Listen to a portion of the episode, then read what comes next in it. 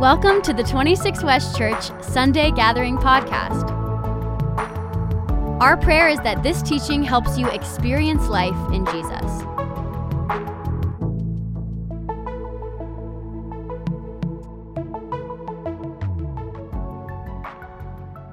Good morning, church family. How are we doing?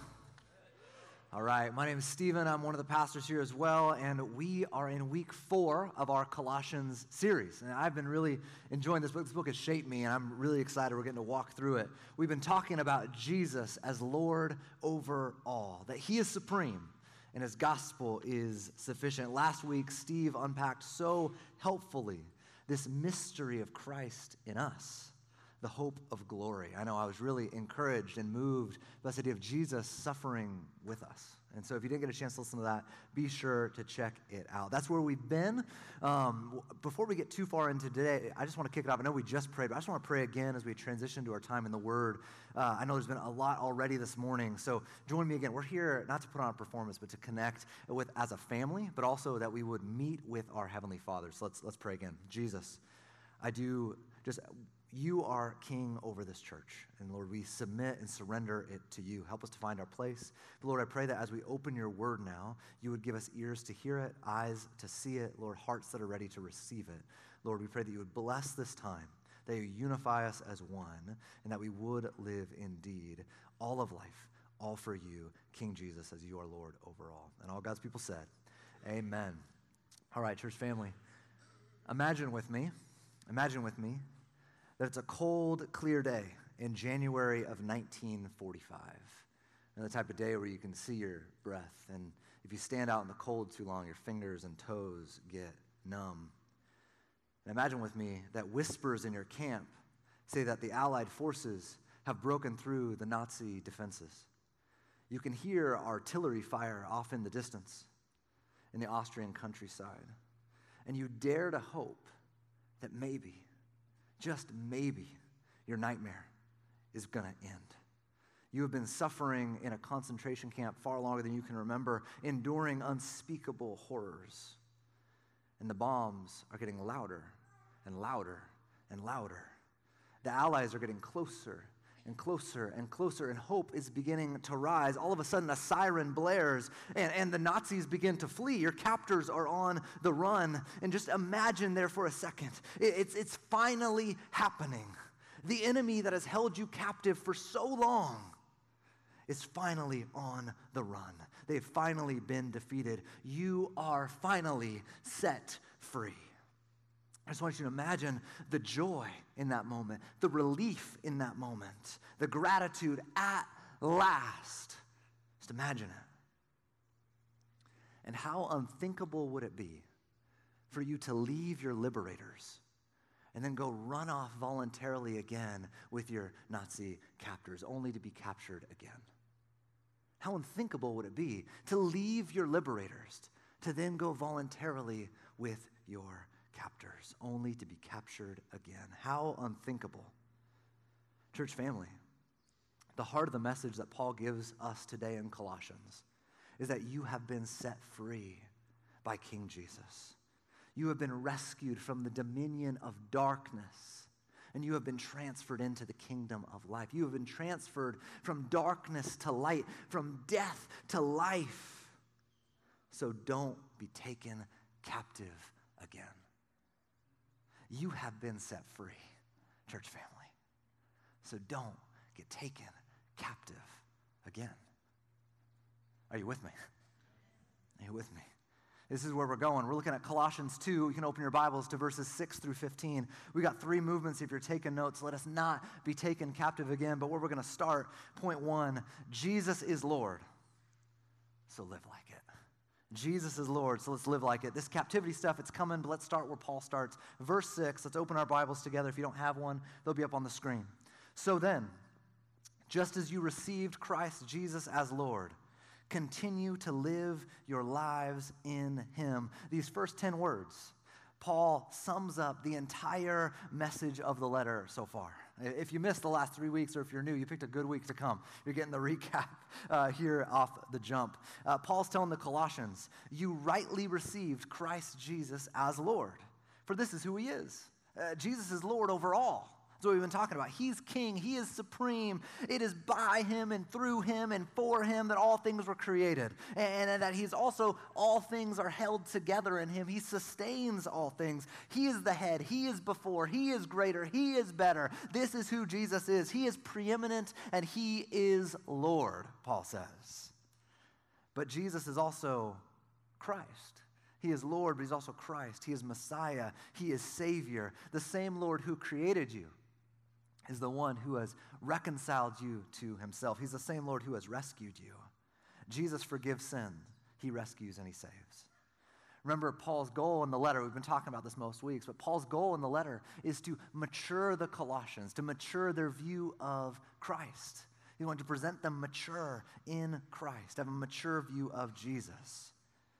Maturity involves having a right view of Jesus, but also living rightly in light of who Jesus is.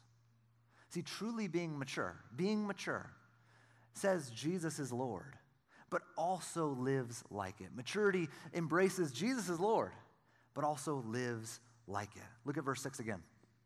So then, just as you received Christ Jesus as Lord, continue to live your lives in him. See, every commentary and theologian I read all agreed and said that this verse, this verse 6, is the turning point of the entire letter. This is the turning point, the hinge point of the entire letter. And as the first 10 words of verse 6 summed up the entire introduction, the next seven words continue to live your lives in Him. These seven words summarize the rest of the letter ahead. See, those who received Jesus as Savior and Lord must continue to live in Him. Those who received Him must live in Him. That is Paul's logic. And we're going to camp out here for a second. Church family, following Jesus is a way of life. Following Jesus is a way of life. Like, picture uh, an athlete or a soldier, right? There's a lifestyle involved with it. There's not casually an athlete or casually a soldier. There's a strict lifestyle and expectations associated with this. You live a lifestyle in alignment with this. And I want to say, same is true of our discipleship to Jesus. There is a lifestyle. And I think in our church culture, we need to hear that following Jesus is not just like praying a prayer and then attending church when it's convenient. Like, this is orient our entire life around Jesus.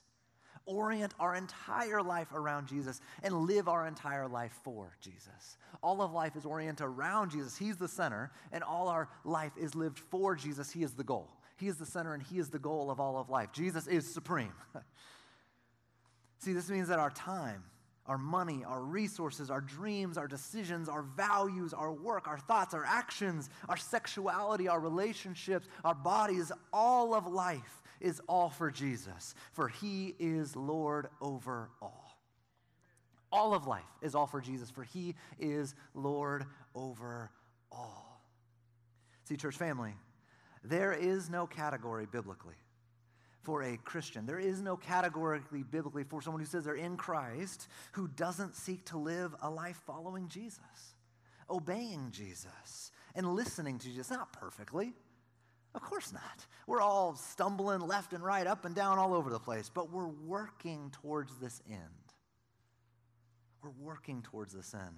Church family, Jesus is Lord. So let us live like it. Jesus is Lord, so let us live like it also because it's worth it. We live all of life, all for Jesus, for He is the author of life itself. He is the life, He is the way to the good life. Why do we live this way? Because it's worth it. Amen? Amen.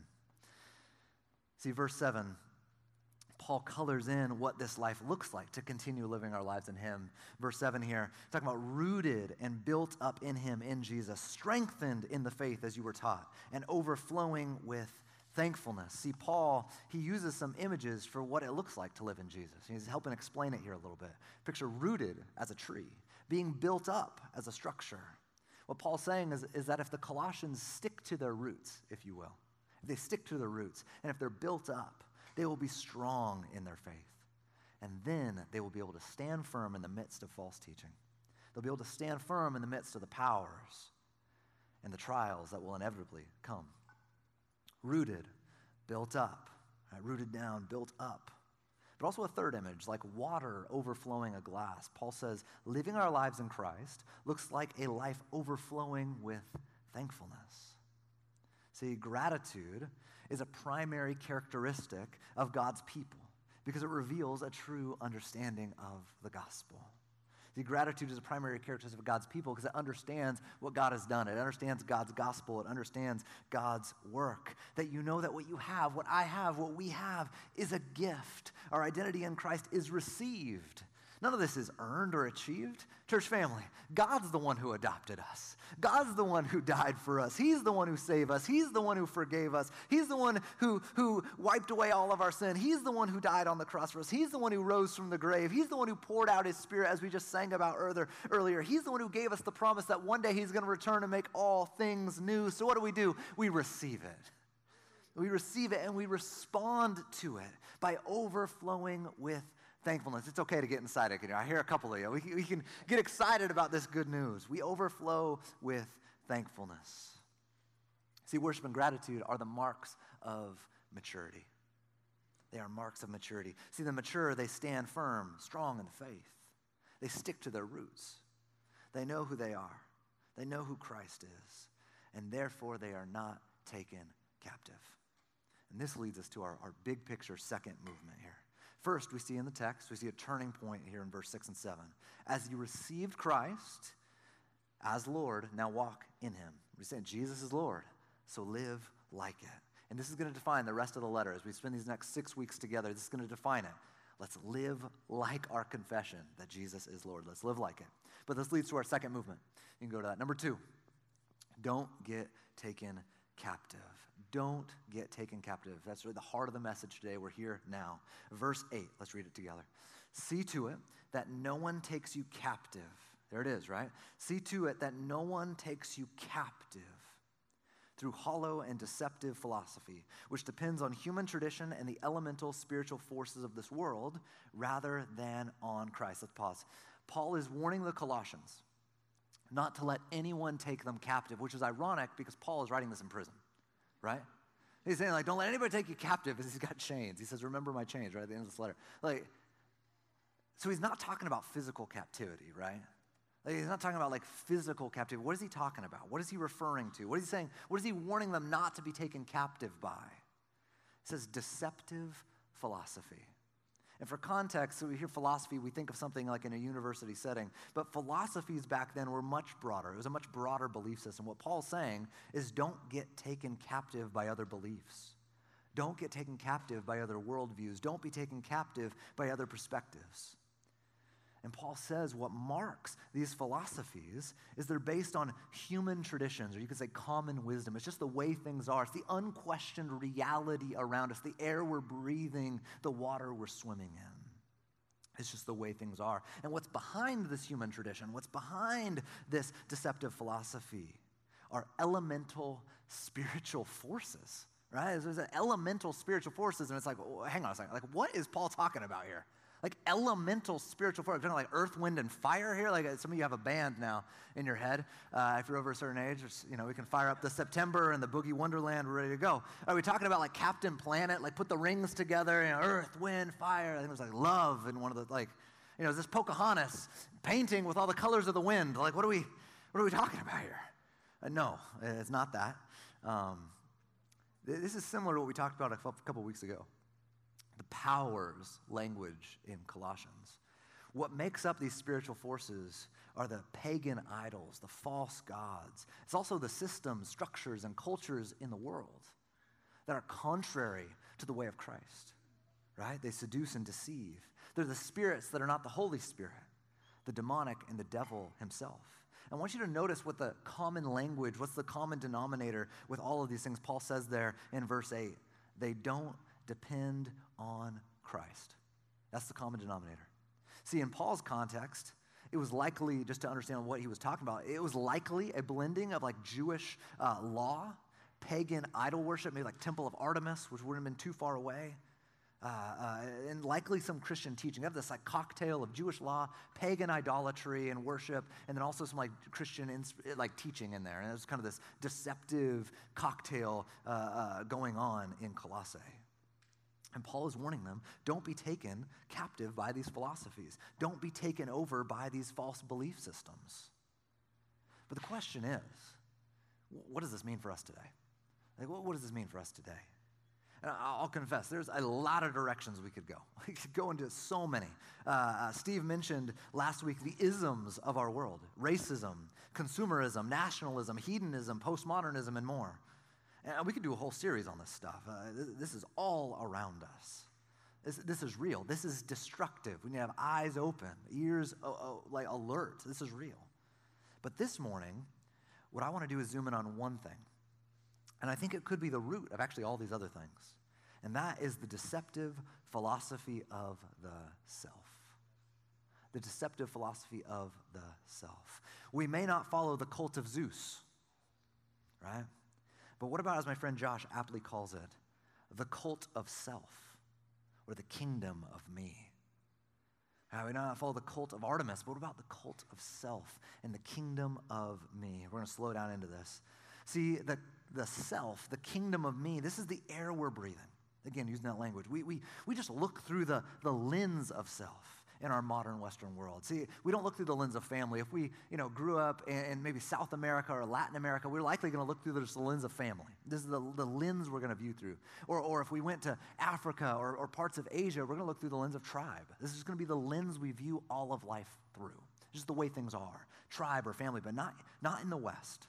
In the West, we look through the lens of self. Again, this is the lens we're looking through. You can find pop philosophers on TikTok and YouTube and Instagram Reels giving pop therapy, and the common denominator is put yourself first. The idol of self says you are the authority of your life. You are the authority of your life. I define me. I decide what's right and wrong for me. It's my identity. I can pick and choose what I want because I am the authority of my life. In the kingdom of me, the cult of self says you are the center of your story all of life revolves around me. I find everything in life finds its reference point to how it references to me. You know, there's a, a, a Gen Z coined this phrase of, uh, you know, she's got main character energy, right? Main character energy, like that's a positive thing. But it's also the like this person's got main character syndrome. Like all of life, again, it's all around them. This is just again the water we're swimming in. The script of this worldview is believe in yourself, be true to yourself. The truth is in you. Liberation is in you. So salvation is finding yourself. Me, me, me, me. Again, this is the water we're swimming. This is basically the plot of like every Disney movie. Like from Moana to Frozen, the truth is in you. Everyone else is trying to hold you back. Believe in yourself. You know what's best for you. Break away from all constraints and authority. Nobody can tell you what to do. Go over those waves, you know, where the line, where the sky meets the sea. It calls me, and nobody else gets to tell me not to go. I'm going to go let it go out there and build my ice castle. Like I get to decide what's right and wrong for me. You know, and then the, the, the narrative is if you go and do that, then you'll be free then you'll be, and we can laugh, like, but this is, like, this is in children's movie. Like, this is just baseline, again, the lenses we're viewing through. And at the end of the day, this preoccupation with the self, this kingdom of me, is a worship of self because it puts you where only Jesus belongs, the Lord of your life. Like, uh, it's a worship of self at the end of the day because it puts us where only Jesus belongs, the Lord of our life. As Paul says, it's contrary to Christ, who says, deny yourself versus obsess over yourself. To lay yourself down rather than center all of life around you. To seek his kingdom versus building your own kingdom of me. And I want to say this all flies in the face of the idol of self. Discipleship to Jesus flies in the face of the idol of self. Some of the implications of this are don't commit because that'll limit yourself. Don't commit to anything because that will limit yourself, limit your possibilities, limit your opportunities. And another implication, the self says, if it hurts and it's hard, then something must be wrong, so eject. Right?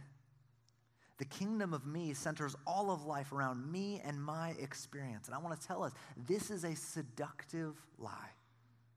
It's a deceptive philosophy. And we're not done. We're going to keep digging in here a little bit more. See, the reality is, doing anything worthwhile is going to be hard and it's going to require laying yourself down. Like, having a healthy marriage will require laying yourself down. Like you're not going to stumble into that just like, hey, I, you know, it's been 50 years, and you know, it just so happened we ended up having a great marriage. Like you had to lay yourself down. Somebody with gray hair, say amen and hallelujah. Like, you know, uh, to have a healthy family with kids that like, uh, to have a healthy home is not just going to happen. You're going to have to lay yourself down. You know, like I saw a parent, you know, they have like bluey dress with their kids. The last time, like I don't, like, you know, I, am watching things I wouldn't normally watch. You know, like I'm giving myself up here, you know, as a parent. Being a good friend is going to require you laying yourself down. To not just care about yourself, but care what they're going through, care what they're walking through, care about their life, to put yourself second and put them first. This is true of anything worthwhile. Why would following Jesus be any different? It's going to be hard. It's going to be hard. That doesn't mean something's wrong and you need to, need to bail. I just, Church family, giving is hard. We just heard this up. Giving's hard. It's not going to be easy. It's not always going to feel good. It's not always going to be convenient, for goodness sakes. Like giving is going to be hard. Sacrificing is hard. Serving is hard. Putting yourself last and others first. Like being misunderstood. Confronting others who have wronged you and not just gossiping about them, but actually confronting them. Like this is hard. Like uh, confessing your sin, even more, killing your sin. Giving up time laying down your desires for the sake of Jesus, not just doing what we want to do, but doing what God calls us to do. This stuff's hard. And none of this feels good. None of this is easy. And none of this elevates the self.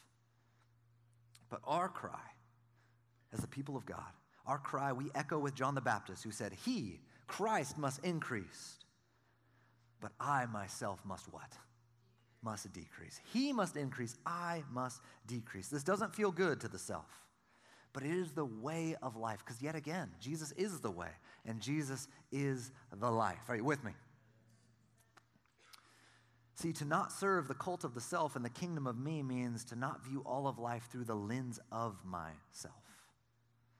So what I want to do is do a little bit of church family application here, because we're not just going to pick on everybody. I picked on Disney. We're not just going to pick on those out there. We're going to be most critical of our own house, and we're going to be most gracious to those outside of our room, right? So let's do some in-house application here. We don't come into a Sunday gathering evaluating based on how it made us feel or how it met our preferences.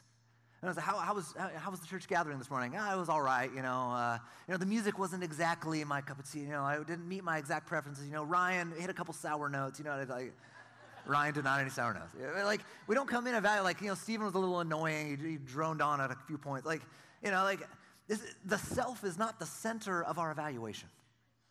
We evaluate on did we elevate Jesus and his kingdom? Did we proclaim his gospel? And was his word rightly taught? See, Jesus is the center, not us. Not submitting to the idol of self means we also don't rely on ourselves. We bring others into decision. We allow community to speak into our lives. We don't just trust our own limited wisdom and perspective, intuition, or feelings. On that last point, we don't just blindly trust our feelings. We interrogate, we analyze our feelings, knowing that they are deceptive and they're fleeting. Ah, Hypothetically, you've maybe been in an argument with your spouse before, right? There's so much love, and then somebody does something that like hurts your feelings or makes you upset, and all of a sudden, all that love, where'd it go? Like, where'd all those feelings of, you know, warm, fun, where'd they go? They were here, they're gone, you know? Like, our feelings, you know, I was having a good drive, somebody cut me off, and all these feelings came out of something. Like, your feelings, they come and they go, you know, as quickly, you know, boom, boom. But Jesus, He's the same yesterday, today, and forever. See, what Paul's saying is don't be taken captive by idols, by powers, by principalities that are contrary to Christ. And for us, church family, what I'm imploring us is do not be taken captive by yourself. Do not be taken captive by yourself. Church family, there is another deceiving, seductive kingdom. The devil is real, and his weapons, they're not swords and spears, but they are lies they are scripts, they are seduction, they are distraction. So don't be captured by the self. It feels good, it sounds good, but Jesus and his way is better. Jesus and his way is better. So the question is how do we not get taken captive? How do we not get captured? Uh, How, how do we actually do this? The answer is know who set you free. Know your king. Know your liberator, and his name is Jesus. And Paul, this is not my idea. Paul makes this explicit in verses 9 and 10. Don't be taken captive. Verse 9, for in Christ. Don't be taken captive. Look to Jesus. Don't be taken captive. Understand who Jesus is. He's saying, do not be taken captive, for in Christ. And he's going to help us understand who Christ is. Because, because not being taken captive is tied into understanding who Christ is. For in Christ, all the fullness of the deity lives in bodily form. And in Christ, you have been brought to fullness. He is the head over every power and authority. Paul is saying in strong terms that Jesus is the true God. And all the fullness of deity lives in Jesus. Jesus is fully God, fullness of deity. He is fully God and he is fully man. Fully God and fully man. Jesus incarnated in bodily form, here Paul says. See, Jesus, he is fully God and fully man. Why does this matter theologically? Why does it matter that Jesus is fully God and fully man? Well, only as fully God can Jesus have the authority to actually forgive sin. Only as fully God does Jesus have the authority to forgive sin, but only as fully man can Jesus actually uh, represent a sinful humanity. Only as fully man can Jesus represent a sinful humanity, have that ability. See, Christology, how we view Jesus matters. These things have implication. Fully God, fully man, supreme, Lord over all. But the question is, what's the point with captivity? Paul's logic is if you're taking notes, write this down. If we see Christ rightly, we won't get captured if we see Christ rightly, we won't get taken captured. See, what Paul's saying is if, if we're so devoted, if we're so enthralled, if we're so wowed, if we're so reverent, if we're so held in awe by Jesus, just wow, look at Christ. He is amazing. If we see him rightly, then we will see these false powers and elemental spirits as they really are weak and unsatisfying and foolish compared to Christ if we see Christ rightly, we're going to see all these other elementary spirits, these deceptive philosophies, we'll see them as they really are nothing compared to Christ.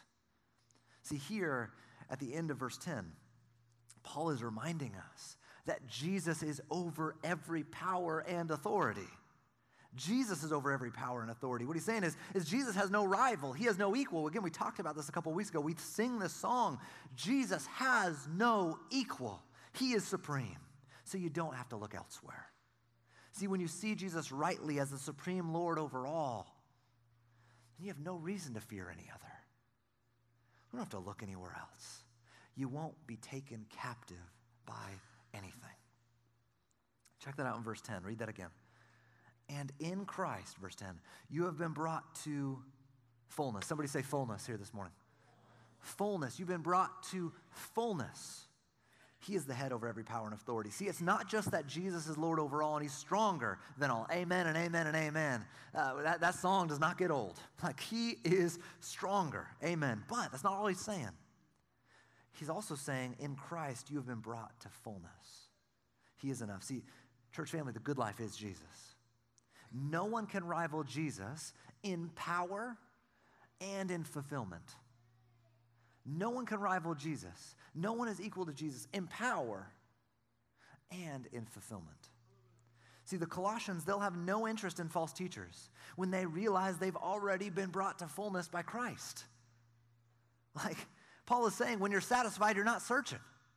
When you're satisfied, you're not going wandering off in captivity. Here's the deal like, I'm not hankering for a gas station corn dog.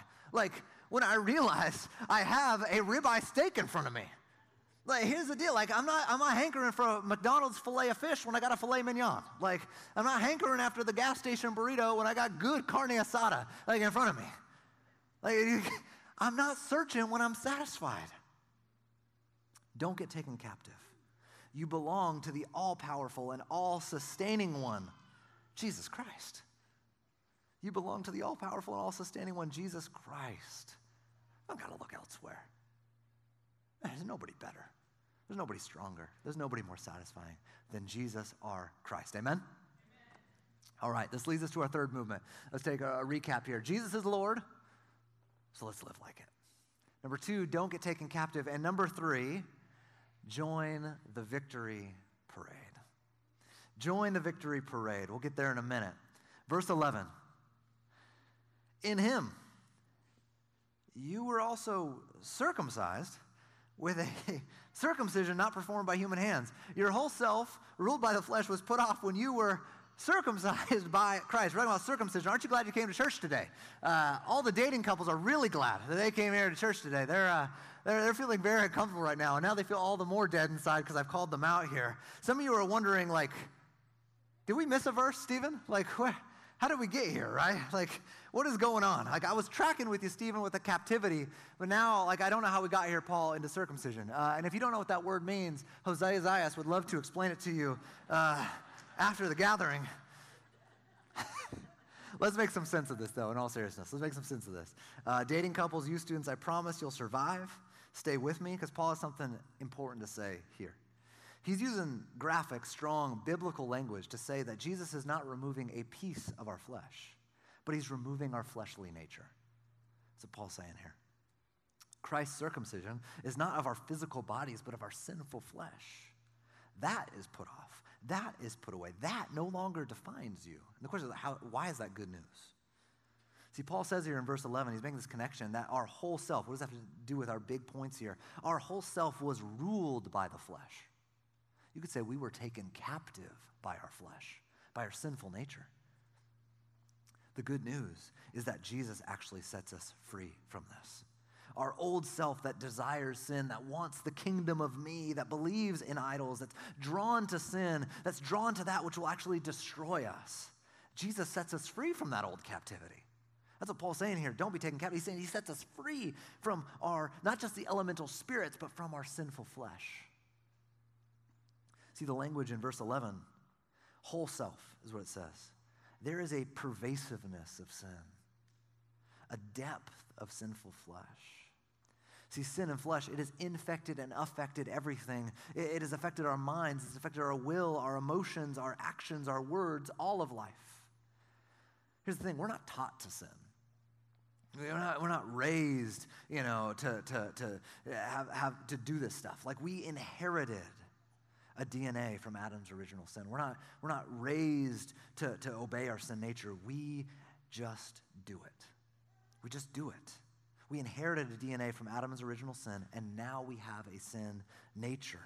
And we see this in the scripture, but we all see this in our lives. What do I mean? Do you have to teach a child to be selfish, or are they just selfish? Like uh, parents of young kids in the room, do you have to teach them, train them up in the way of biting, or they just do it? Uh, you know, I didn't raise my boys to bite one another. It's not like they saw, like, oh, dad modeled it. You know, it's like, they're not raised in this. They're not raised to like, you know, we put some good food on the tray and it's like, you know, it's cute little two-year-old. Like, no, you know, sitting like, it's not like, again, he doesn't see me at the dinner table doing this behavior. No one taught him this. This just came out of him naturally, right?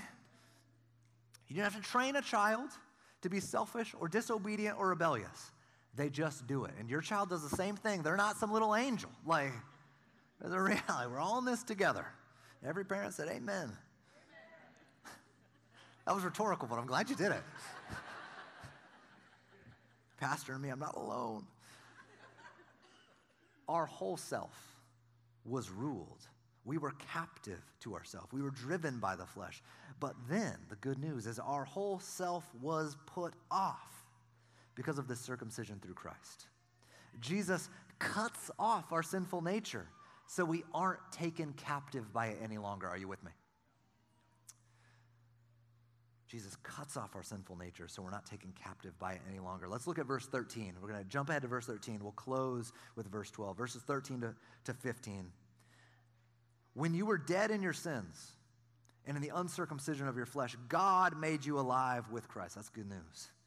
He forgave us all our sins, having canceled the charge of our legal indebtedness which stood against us and condemned us, he has taken it away, nailing it to the cross. And having disarmed the powers and authorities, he made a public spectacle of them, triumphing over them by the cross. This is one of my favorite portions of the entire scripture. This is good news. Verse 13 says, We were dead in our sins. We were dead in our sins. We were slaves to our sinful nature. We were guilty before Christ. But God, but God made you alive. God did it. God saved you. Uh, God did it. And this is good news. For if you didn't do the work to begin with, we talked about this a couple weeks ago, if you didn't do the work to begin with, if it wasn't based on your achievement to begin with, right, like, then you can't lose it.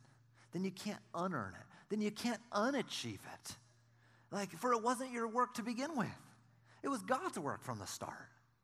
And if He started it, then He's going to sustain it.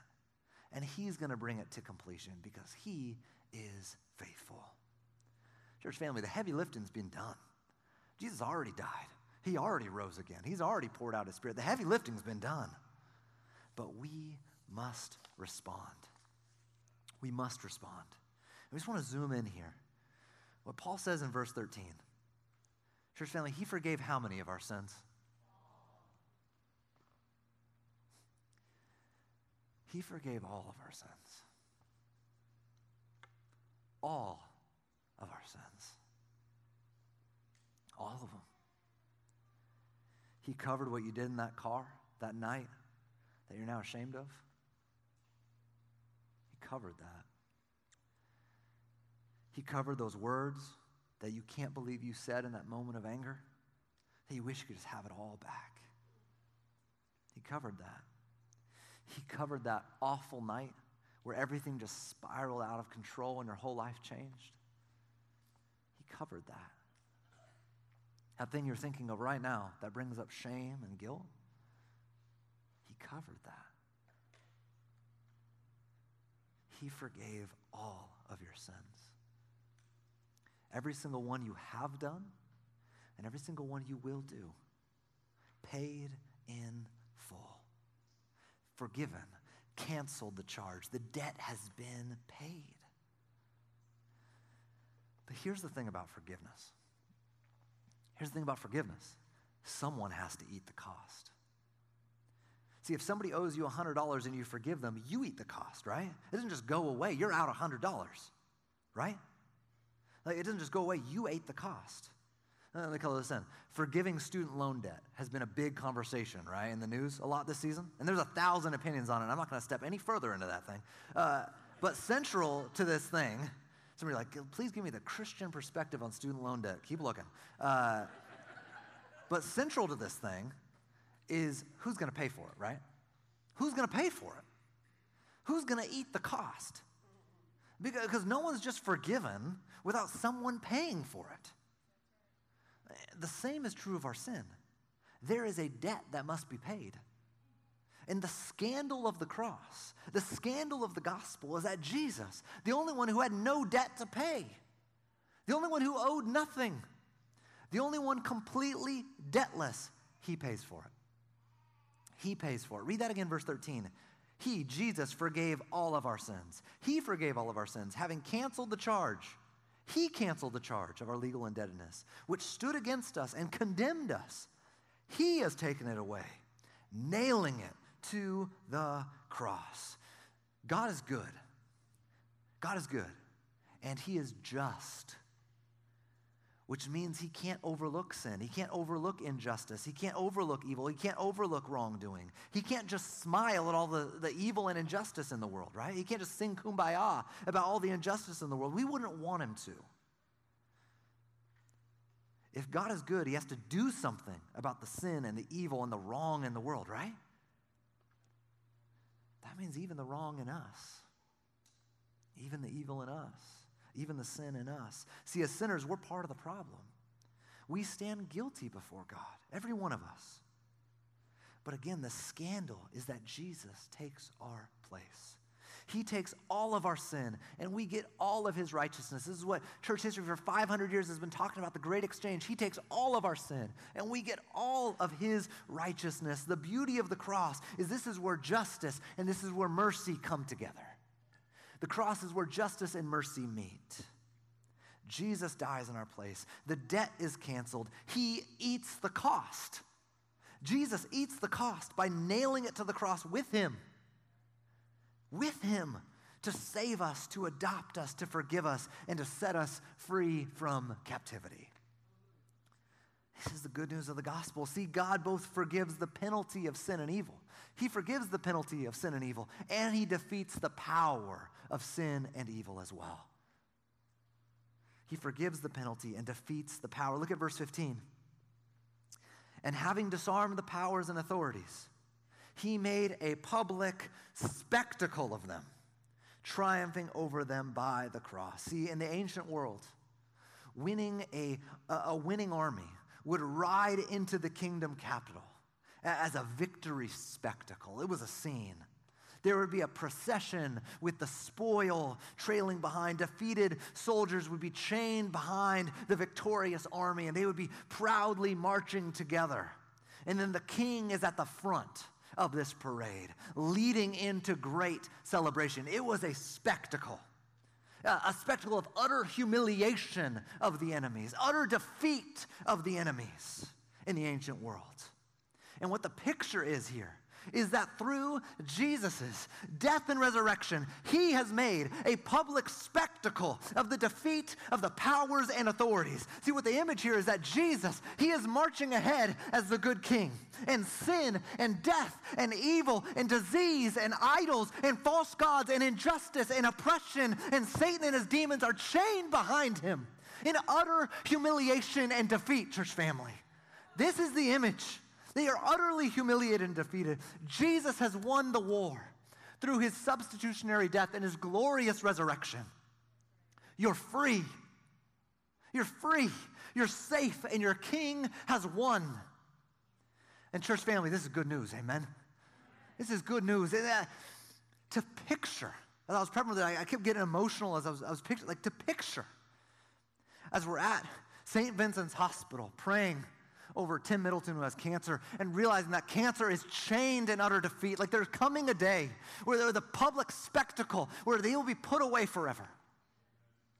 There's coming a day where disease is put away forever. But he's been dealt, the public spectacle, the defeating blow has been dealt through Jesus' death and resurrection. That parade is coming. That's good news. That is good news. So, in closing, church family, join the victory parade. Join the victory parade. The way we enter it, Paul says in verse 12, is through dying and rising with Christ, which is what baptism represents. Down into the water, dead to sin, and rising out of the water, alive with Christ. See, baptism proclaims that we belong to Jesus that we are part of his kingdom and he has set us free. So why would we go back into captivity again? We can avoid falling back into captivity. We can resist the call of the powers and the empty philosophies around us. We can renounce the idol of self and stand firm in the faith by remembering who we are. Remembering who we are. Remembering whose we are. By remembering what life was like in our old captivity remembering that old enemy has been defeated and is no rival to Jesus. So let's ask ourselves today, these questions will be up on the screen. Where in your life is the self, is me, at the center instead of Jesus? What other scripts, what other beliefs, what other deceptive philosophies are vying for your allegiance and are trying to take you captive? This isn't neutral, trying to take you captive. And lastly, Jesus is Lord. So, what action step do you need to take to live more like it? Today, process with a friend. Come forward in a moment for prayer. Invite the Spirit to help you. Church family, for as you receive Jesus as Lord over all, now walk in Him. He has set you free, so don't be taken captive again. Let's pray. Jesus, thank you that you have set us free. Thank you that you have made an open spectacle of the defeat of all sin and evil and injustice through your glorious death and resurrection. Help us to remember the story. Help us to live in light of it. Help us to respond to it. Jesus, thank you that you're stronger. Thank you that you're better. Thank you that you're more satisfying than anything this world has to offer. Help us to live like it.